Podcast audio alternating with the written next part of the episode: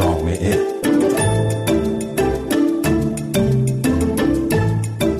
سلام به مجله جامعه رادیو فردا. خوش آمدید. من فهیم خزر هیدری هستم. سرزمین ایران. ایران در معنای پهنه جغرافیایی ای بسا در آینده نچندان دور از تصور کوچک و کوچکتر شود و خاکش را از دست بدهد. روند بیابانزایی در ایران به سرعتی و به شیوه است که کشوری با جنگلهایی به وسعت بیش از 15 میلیون هکتار را به بیابان مطلق بدل می کند ایران هر روز که گذشته بیابانتر شده است.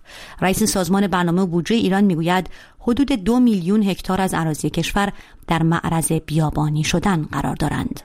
ناصر کرمی استاد دانشگاه برگن نروژ و اقلیم شناس از تغییر چشمانداز در ایران می‌گوید. بعد مرحله به مرحله تغییر چشمانداز شروع میشه.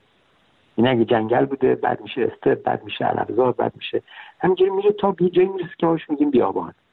و این پروسه از جنگل به بیابان خب قبل از همین روند که دارم عرض می‌کنم هر کدوم از چشمانداز ایران در یک جایی از این ایستاده بودن.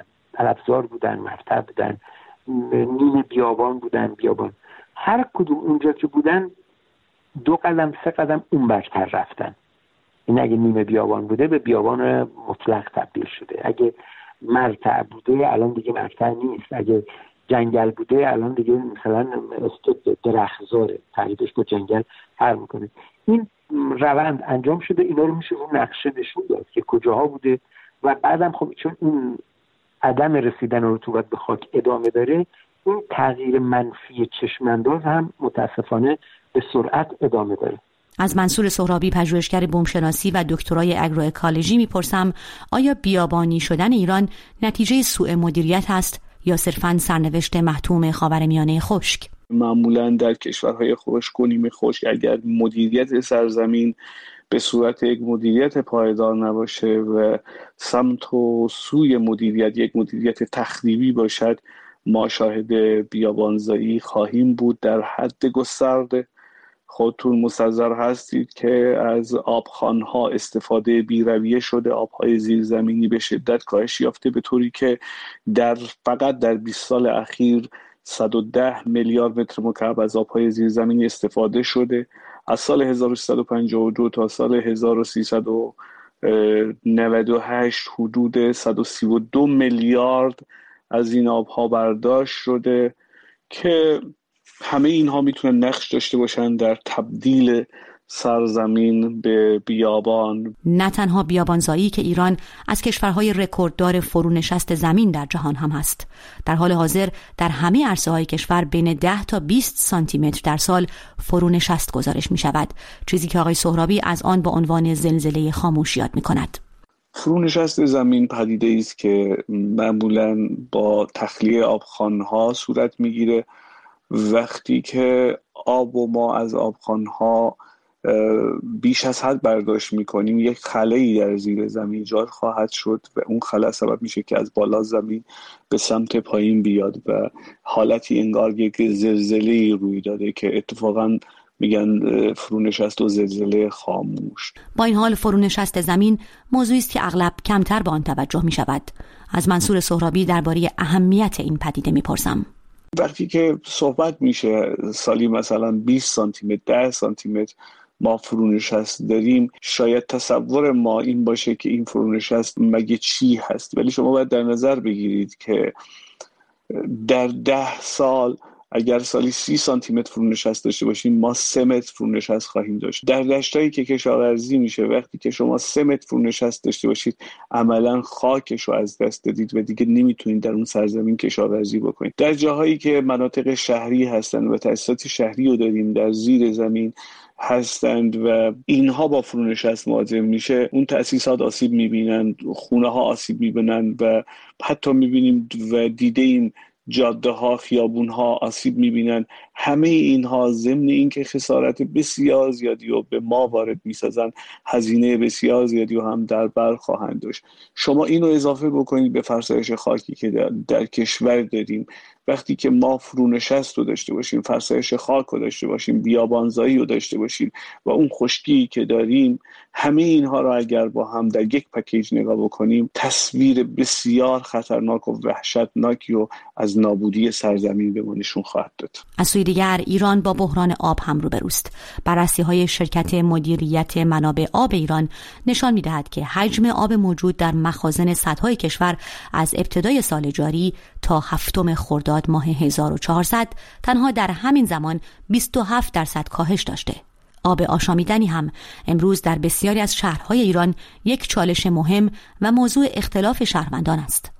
اعظم بهرامی دانش آموخته محیط زیست در ایتالیا می‌گوید شاید شهروندان با مصرف صحیح آب بتوانند نقشی در بهبود شرایط داشته باشند. شهرهایی همیشه هستند روستاهایی هستند که واقعا به آب روزانه آشامیدنیشون استهمامشون برای خودشون و بچه هاشون محتاجن و زنانی هستن دخترهانی هستن به خصوص در ایران که ساعتها در روز باید پیاده روی کنن ظرفهای سنگین آب و هم بکنن فقط برای مصرف آب روزانه. نشون اگر این طور در نظر داشته باشیم و اون رو به عنوان یه سرمایه ملی ببینیم شاید خیلی از الگوهای مصرفمون رو در آب در انتخاب شیرالات در شستشو استهمام همه اینا رو در نظر بگیریم رعایت کنیم و با رعایت کردنش به بچه هامون هم الگوی صحیح مصرف کردن رو آموزش بدیم خشکسالی در ایران به حدی گسترش یافته که حتی 60 درصد از مساحت استان هموار سبز مازندران در شمال ایران را هم در بر گرفته.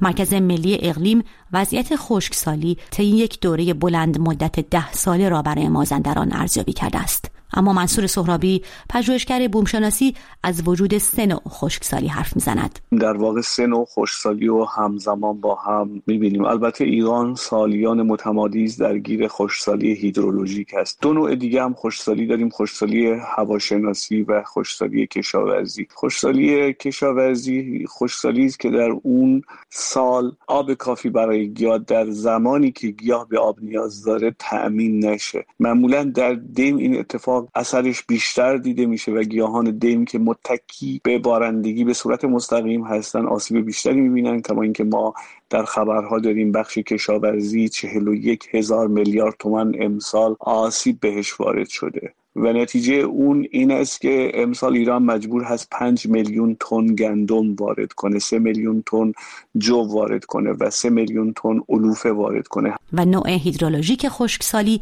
که این روزها پیش بینی های قطعی آب و برق در شهرهای مختلف ایران بر اساس آن انجام می شود وقتی که میزان برداشتمون از آبخانهای آبهای زیرزمینی بسیار بیشتر از ورود آب به آبخانها باشه در حقیقت ما درگیر خوشسالی هیدرولوژیک هستیم که هم آبهای جاری هم آبهای زیرزمینی و در بر خواهد گرفت و تاثیر داره روی چرخه هیدرولوژی که ما داریم. می‌تونه خسارت های جبران ناپذیری از جمله فرونشست زمین و بیابانی شدن رو هم در پی داشته باشه. امسال صدها هم با کمبود آب مواجه شدن. مخزن صدها هم نسبت به پارسال 50 درصد آب کمتری رو داره. این یعنی تأمین کردن آب شرب با مشکل مواجه خواهد شد. تأمین آب در بخش صنعت با مشکل مواجه خواهد شد. بعضی از نیروگاه هایی که در ایران هست که برقابی هستند با مشکل مواجه خواهند شد. یعنی در حقیقت ما در بعضی از جاها مشکل برق خواهیم داشت در بعضی از جاها مشکل آب خواهیم داشت در بعضی از جاها هم آب هم برق و مشکل خواهیم داشت. گفته میشه که در دیویست شهر ما با مشکل آب مواجه هستیم در صد شهر بحرانی هست و امکان جیره بندی وجود دارد. به هم به اینها اضافه بکنید که شبکه آبرسانی شهری با مشکل مواجه هست. سی درصد آبی که در شبکه شهری ایران وجود دارد قبل از اینکه به مصرف کننده برسه نشت پیدا می‌کنه 13.5 میلیون هکتار از ایران به عنوان کانونهای در معرض فرسایش باد معرفی شدند. علاوه بر این، ایران ده درصد بیش از متوسط دنیا با پدیده تبخیر مواجه است. دمای هوا در کشور هم در 50 سال گذشته دو درجه سانتیگراد افزایش پیدا کرده. عوامل اقلیمی و طبیعی که بسیاری از کشورهای با جغرافیای مشابه در منطقه با مدیریتی دوراندیش و علمی توانستند آن را کنترل کنند و جلوی محو و نابودی کشور خود را بگیرند. سپاسگزارم که این هفته هم مجله جامعه رادیو فردا رو شنیدید. من فهیم خزر هیدری هستم. خدا نگهدار.